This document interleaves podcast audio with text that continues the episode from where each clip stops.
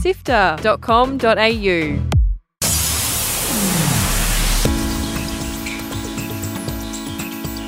Hello and welcome to Lightmap from Sifter. On Lightmap, we explore what it takes to make video games and interactive media, and you meet creative teams from all around the world. Now, cast your mind back to some of the earliest games you remember playing.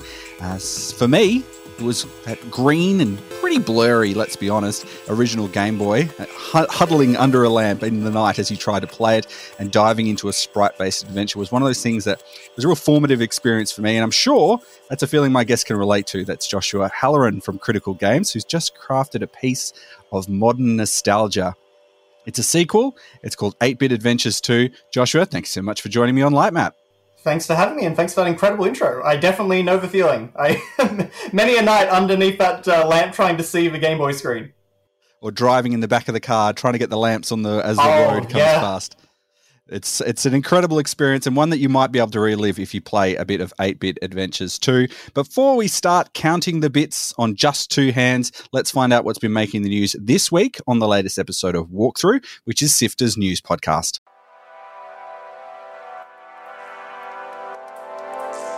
Hi, I'm Fiona Bartholomaeus. And I'm Kyle Pauletto.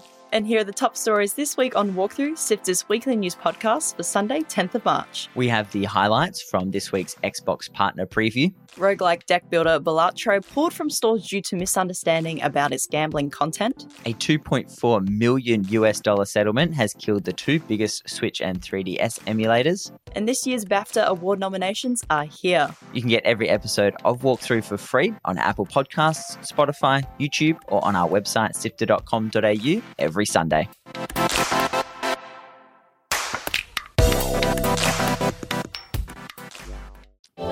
Join the Sifter community on Discord at sifter.com.au forward slash Discord.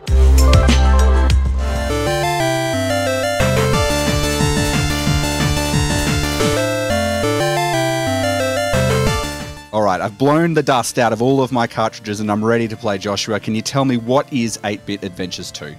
Okay, so 8 Bit Adventures 2 is really uh, a new attempt to create a game in the mold of, say, classic Final Fantasy or Dragon Quest or Chrono Trigger, um, and you know, basically take the best elements from some of those games and also craft a sort of fresh story, a fresh world, a fresh experience around it. Um, so a, a new game with an old style essentially is the goal. And can you take me right back to what are some of the formative experiences you had playing that 8 bit era of games? What were the things that you were putting hours and hours and hours into?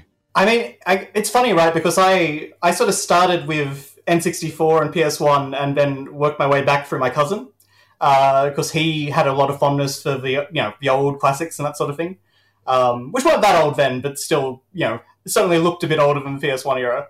Um, so I really had a, a pretty good education. Um, obviously, I was part of the Pokemon generation, so that was a big 8 bit RPG. Um, but like I played, you know, Final Fantasy One, um, I played Dragon Quest One, uh, games like that early on, um, which had a had a big impact on me. And you know, that continued also playing like 16 bit classics and the PS One games that were coming out, and the you know all the way into the PS Two. Really though, like I, I got into game collecting uh, in my sort of late teens and early adulthood, and that really is what stoked a, a greater understanding and love of 8-bit RPGs. Um, and so that is what really inspired me to to try and create the 8-bit adventures games in the first place because I was really just enamored with, uh, I guess, the limitations that these games were working under, uh, and yet what they achieved despite those limitations. Can you tell me what was that first stage like for you when you decided I might just try put a few bits and pieces uh, into something? How, how did it all start? Well, it's, it's funny actually because uh, the, the, original 8 Bit Adventures started in 2012. I was trying to get funding for a more ambitious project, and that was taking a really long time to go through. Uh, and so I started working on just something that I could sort of make myself, to some degree anyway. Um, and uh, I just came up with these really simple core ideas about, you know, in, the, in that game, my idea was that, okay, the world gets drained of color and you sort of restore the colors. Uh, okay, what's a simple way to, to approach that? Okay, well, you know, we could make, use an 8-bit color palette. Um, so you've got very like distinct and vibrant colors and a limited number of them, so it's very clear what you know you're restoring. Um, and that sort of spiraled out of that idea. I, would also you know been looking at a lot of games like uh, uh, at the time, uh, Earthbound Beginnings. Um, I, I, was really enamored by some of the cutscenes that I saw in that game, um, and and I really wanted to sort of you know try and try and sort of mimic that, but add a little bit of a modern spin. Um, so it, it really started from very humble beginnings, just a bit of experimentation, and then the ideas sort of grew and grew and grew, and a, a lot of the ideas were inspired by like my passion for collecting as well. Um, but it it sort of gets into more spoilery territory for the first game uh, to discuss a lot of that. Well, there's a meta aspect to both of these games, really, isn't there? It's it, you know they're called eight bit adventures, and, and part of it is the experience of knowing what it was like to play at that time. Can you tell me about sort of playing with nostalgia, both in the gameplay, but also the memories that people had as they were playing these games? Yeah, it, I think a lot of it, um, both for me and also just the whole team, is just that we we all grew up on a lot of these games, and so I think without even realizing, sometimes you just sort of inject some of the things that have inspired you uh, into the project. And you know, it, has been funny a lot of the time because you do see a lot of people say, "Oh, this reminds me of this game or that game," and you know, that one wasn't necessarily an inspiration for us, but it's obviously just a, a general um, sense that you know the game just evokes an era. I guess is is really the way to say it, and so and it really encompasses a lot of uh, titles from that era. Um, I try and be really careful with nostalgia because you don't want to just be sort of the referential game uh, you know, you want to tell a story that is actually going to mean something. You want to connect with people on its own merits. Um, but really, the idea was to sort of wrap a story with some somewhat meta elements, but um, you know, wrap it in this like nostalgic appearance, which is quintessentially video gamey, um, and and sort of use the the rules of a video game and apply them to a fantasy world. Um, you know, so in 8 Bit Adventures 2, our villain is the glitch. And that's obviously based on the concept of video game glitches, which, you know, when you break it down, uh, it's something that shouldn't exist, but has the power to do, you know, seemingly impossible things. It can distort the game world in all kinds of ways. Um, and so when you start sort of put, you know, putting that into a fantasy world, you get this interesting, uh, you know, kind of uh, well, maybe not new idea entirely, but I, I felt like it was something unique uh, that we could play around with a lot. Um, so I, I, guess basically sort of using the framework of a video game uh, and placing that into a fantasy world, and also playing with player expectations, uh, playing with the fact that players know that they're playing a video game, uh, even if the characters in the game aren't aware of that fact. So yeah, just sort of playing with a relationship, I guess, between the player and the game. I, I'm really curious when you design a game that feels retro. A lot of that experience is there's there's sort of a fuzziness to what the reality of playing those games was like often, if I try to recommend old games that I enjoyed as a child to people who have never played them at all, they bounce off immediately because they are really arcade. Uh, you know, they have these strange systems that you had to pour through manuals for hours and hours and hours in order to play them. Um, and I'm wondering, what is it um, when you were trying to design something that had to evoke that feeling of a game from the past, um, but also play like a modern game that releases in 2023? What were some of the balancing acts um, when you were designing the games? Yeah, that's a really good question because you know if you if you actually go back and really study a lot of those old games, the reason that people bounce off of them is because they make they make sort of antithetical design decisions a lot of the time, and usually that was to increase the length. Um, so they make decisions that aren't really in the in the game or player's best interest. They just do it because obviously you had to hit a certain length target. You had to you had limited resources. You had limited space on the cartridge. Um, so we don't have those limitations. Um, you know, no one's renting 8-Bit Adventures 2 from Blockbuster and you've got to keep it, uh, you know, got to keep them uh, coming back or anything like that. So um, I guess what it really comes down to is looking at those decisions that were made and from there deciding, okay, well, what makes the experience more fun and what detracts from it? Um, you know, so one of the things is that 8-Bit Adventures 2 doesn't have random battles. Um, and that was really done because it just means that we can control the number of encounters that the player gets into. So that combat never becomes too repetitive or too overwhelming. Uh, you know, I can put a set number of enemies in a dungeon, and then I can say, okay, so the player is going to encounter roughly like five to seven fights or something like that. Compared to something like Final Fantasy One, where you could get a fight every single step, basically. Um, and, and, so things like that, it's really just about, I guess, um, you know, smoothing over the parts of the experience which do cause people to bounce off those old games. Um, and you know really I guess using some more modern know-how of, of what people enjoy and, and what people don't um, to to yeah really achieve something that's that feels mo- uh, feels retro but but you know provides a modern experience underneath all that veneer. Well, can you tell us uh, what is it that people will be playing? Explain this uh, for a modern audience who might be playing an RPG. Maybe they weren't around in the 8 bit or even the 16 bit era. Um, what sort of game will they experience and, and what will you be doing to, to finish the game?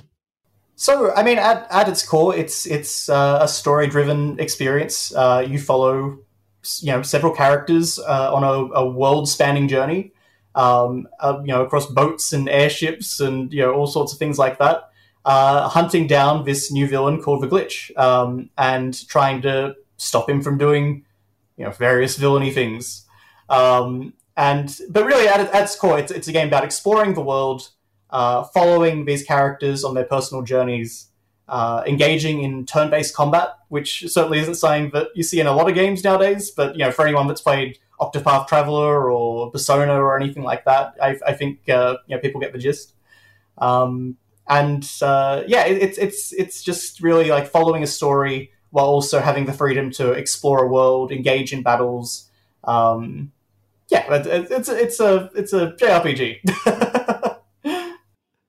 um, can you tell me when you were developing the sequel, what were some of the things that you learnt from the first game that you thought we need to sort of smooth out or improve upon um, when delivering that sequel? Everything is the simple answer. Everything really you know, uh, I, I, learned so much uh, from from doing that first one.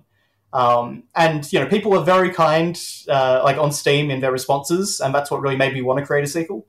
Um, but I, I, definitely recognized a lot of things to do with you know things like pacing, things like difficulty, or particularly like the difficulty curve. Um, you know, having more options, making battles, you know, maybe more have more depth uh, and more complexity, but also not overwhelming the player either. Um, and, and really just creating a much larger experience that feels more polished. Um, you know, the, the first 8-bit Adventures was a was a solid attempt, but it, it, it had very limited budget and it definitely had some limited know-how behind it. Um, so it's it's not the most polished experience in a lot of ways, but I, when I look back on it now, anyway. Um, and so I really just wanted to create something that was more in line with the the quality of you know a lot of those classic sort of Square games and Enix games and that sort of thing, um, and really kind of hit hit the heights uh, that you know those games hit for me. Do you feel like this is the game you were trying to create the first time round? Are you closer to that original vision uh, with this sequel? I think I've, I've I've moved far beyond like that original vision is is what I'd say. So yeah, it, it's definitely the game that we set out to create. I mean, we started on this in 2015, uh, mid 2015, after the first game came out. Uh, so it's been a long time, but but really, like the original plan is is what we've stuck to the entire time, and it's it's pretty much held fast. Um, you know, it, it's it has uh, you know really served as a good foundation, and uh, it, it, took a lot longer than I expected to carry out. But yeah, no, I, I think 8 Bit Adventures Two is definitely it's the game that I've always wanted to make. It is really the, the game which which takes a lot of inspiration from the games that I loved, but also feels like it's it's it can stand apart as its own thing as well. What kept you working on the game for as long as you did? Because I can understand lots of people start projects and they never quite get to the finish line. You've reached that finish line. How did you get there? Uh, probably a slight dose of insanity, to be honest. Uh, I, I, would never recommend that anyone work on a game for seven years, but I, I think it's just that when you work on something and you feel really passionate about it, and you see it coming together, and every time you take a step forward, it feels um, it feels like it is coming together. Like it feels like you've got something special in your hands. Um, I think that really helps to to put things in perspective and be like, okay, you know, we are going to get to a finish line. It is going to be the project that we want it to be. Um, but it is hard to keep yourself motivated, and there are certainly times where my motivation did suffer. Um, and it, it, there's not really an easy catch-all answer to, to dealing with that. Um, but I, I think, I, I, guess really what it comes down to is work on something that you are passionate about, that you really have like a personal interest and desire to work on. Um, work, you know, try and find really great people to work with because uh, that definitely helps too. Um, and yeah, I, I, guess it's it's really just a matter of being stubborn and believing in in your ideas. Um, you know, just just seeing, you know, feeling, I guess, feeling like it's it's worthwhile to see it through, and your your goal is just to see it through, you know, however it goes. Um, let's talk a little bit about the, the combat in the game, which I really liked and does feel like, you know, a good modernization of it. The, the lack of random battles is chef's kiss. Love that. Any game that doesn't have random battles that you can kind of, you know, decide at least there's options on how you would approach particular areas, or you can make sure, you know, I'm going to heal up because I can see there's something just off the off the screen there. Um, tell me about how you wanted to design and, and modernize the the combat for a, a game that can be played in, in 2023 we haven't had as many turn-based games for about you know probably about the last sort of 15 20 years uh, as we we certainly once did um, so i actually went back to final fantasy x on the ps2 uh, because what that essentially did is it took a lot of the elements from final fantasy 1 2 and 3 the sort of pure turn-based format uh, and it crafted a more complex idea around them. Um, because you know it had things like you could see your turn order on the side of the screen, and so what that meant is that you know you can strategize ahead of time. You can see, okay, well this character is going to go then, and then the enemy's going to attack there, and so what do I have to do to get around that? Um, and so that was my starting point. And from there, I guess I, I really just thought about different elements from different RPGs where it's like, okay, well, that's an interesting mechanic. Will that gel with everything else that we've got going on here? Um, you know, I, I wanted to have a, uh, a limit break system, which is, you know, obviously everyone knows from Final Fantasy Seven and onwards and that sort of thing. And um, that, but, but like one of the things that I always felt about that system is that because every individual character has their own bar, uh, sometimes you get like a character's bar built up and it's a limit break that you don't want. Like it doesn't actually, it's not got, got any use for you at that particular moment. Uh, so the way I handled it was I, I gave uh, a party wide bar so when that bar fills up, anyone in the party can use their limit break, uh, what we call a mega burst. and um, yeah, so I, it was things really like that, I guess, where I'm just like I'm looking at different uh, different games, different mechanics, even small things, just in terms of like how mechanics are presented. Um, you know, uh, late in development, uh, I really you know came to the decision that okay, we probably need to show health bars because that uh, adds a lot more strategic potential to the game uh, when you can actually see where an enemy's uh, standing is.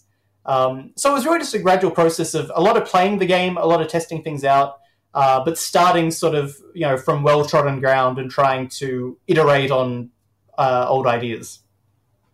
Tell me a little bit about that iteration process. Uh, is it something that you were going to, uh, you know, external people playing it in the game in the world? Were you sending it off to colleagues and all that sort of thing, or did you have a really good process of sort of whittling down, um, you know, what the core of something had to be within your own team?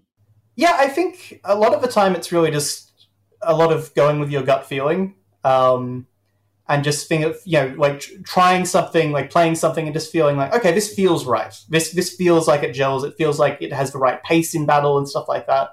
Um, it's it's yeah, it, it's not so much by committee, um, at least in well the way the way that we handled it anyway. It was more just a sense of like, okay, this feels right. This feels like it's going to add the right thing to the player experience, um, and and of course that's tempered by a lot of experience playing dozens and dozens of these games and having sort of like you know looked into them and really tried to study them and understand them and understand why they work.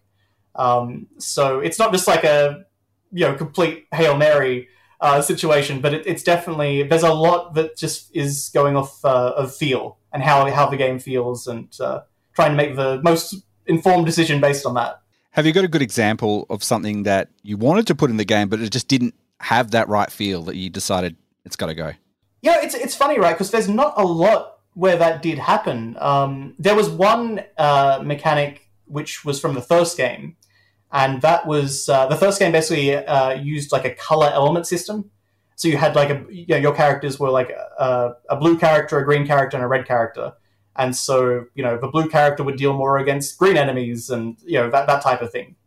Um, or sorry, blue blue would deal more against red.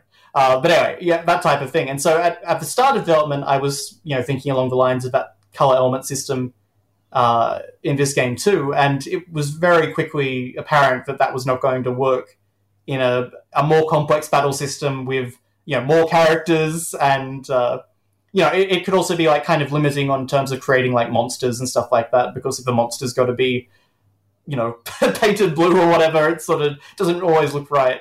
Um, so that was definitely one element. There was another element which was um, we've got an airship battle mini game, uh, and that when it started out, it was a much more complicated thing, which was more similar to a normal RPG battle.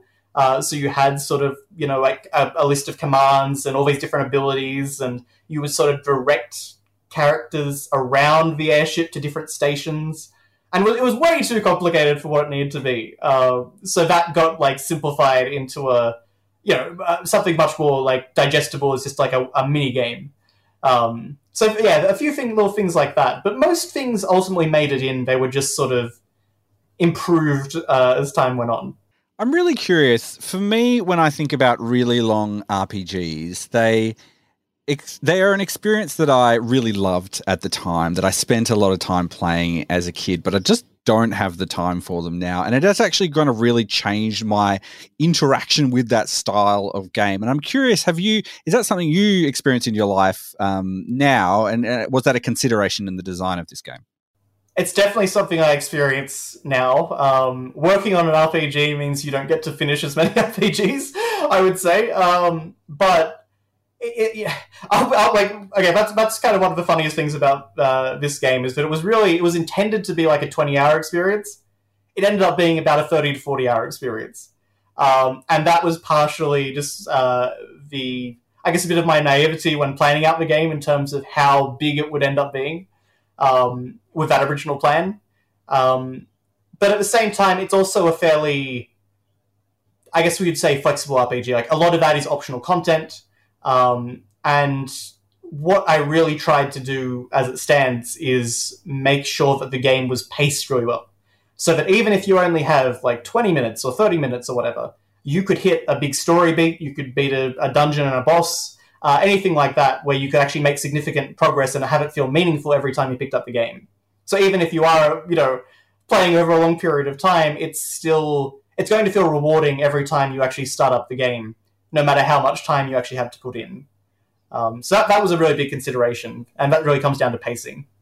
What about coming back to the game as well? If people have taken time away, stepped away, I know I get busy in these things as well. What do you do to make sure that that experience when people come back into it is is easier for them to, to jump back in and, and play for another 30 minutes and then maybe not for a week? Yeah, so uh, a lot of that is trying to subtly guide the player, uh, whether that's through you know, sort of limiting the space that they can explore at a particular point in the game, or having a character on your airship who's like, "Hey, you need to go here." Um, you know, little things like that. Uh, but usually, I try and take a more subtle approach where it's like, "Okay, well, you're in this area. You have sort of these free places you can go." Um, so you know, it, it, it sort of um, you know naturally guides you. But usually, you know, like there's someone you can talk to that's going to point you in the right direction, or um, you know, some other little way that we tried to, you know, funnel the player in the right direction.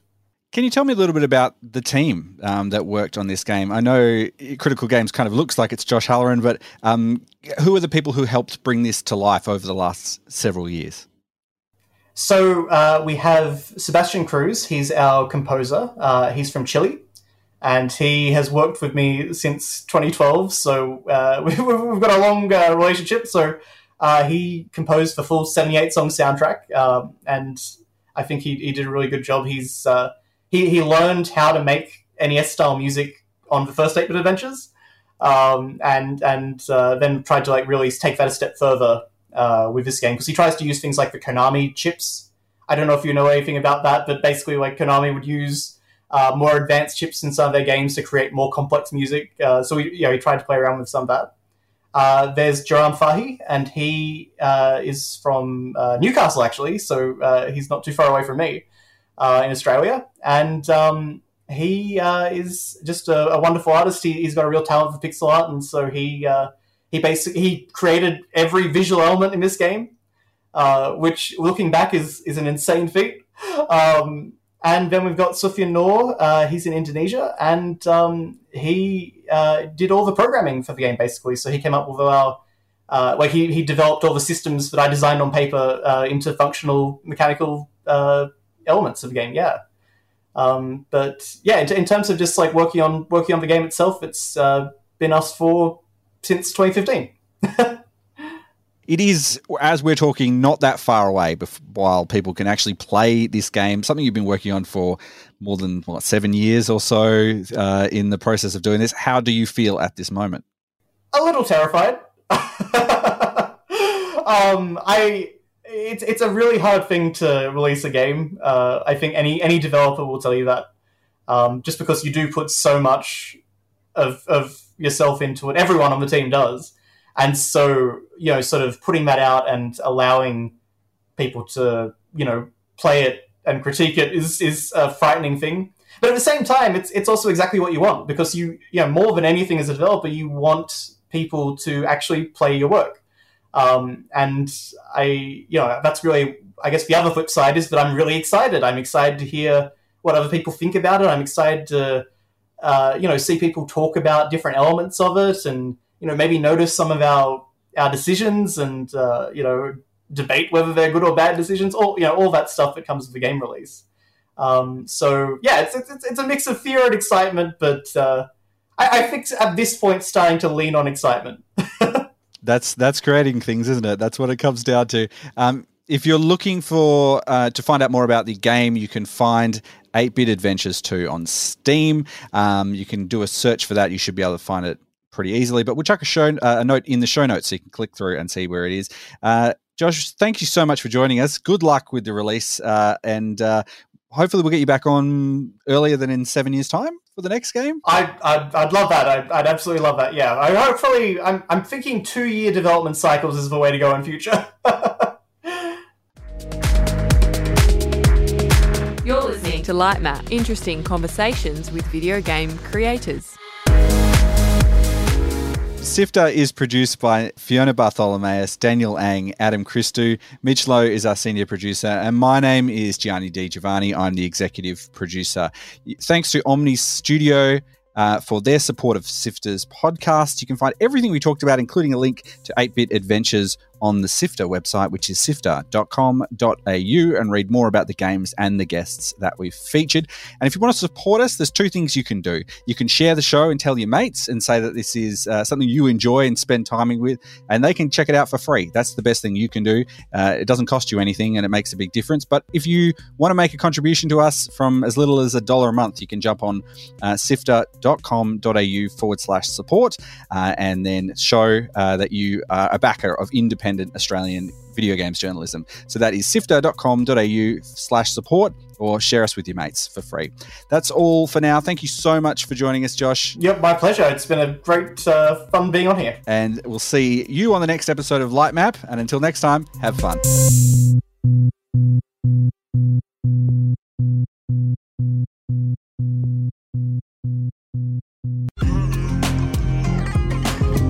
Chris Button here from Drop Rate, Sifter's video game review podcast. Final Fantasy VII Rebirth is finally here, continuing the ambitious reimagining of a beloved classic. It's very, very funny.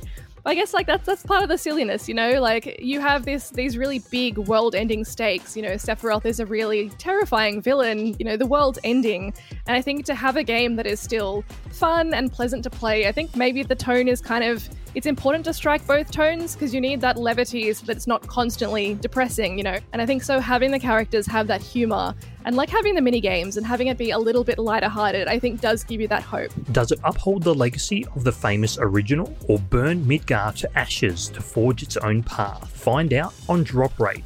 Available now on Apple Podcasts, Spotify, and wherever you listen to podcasts.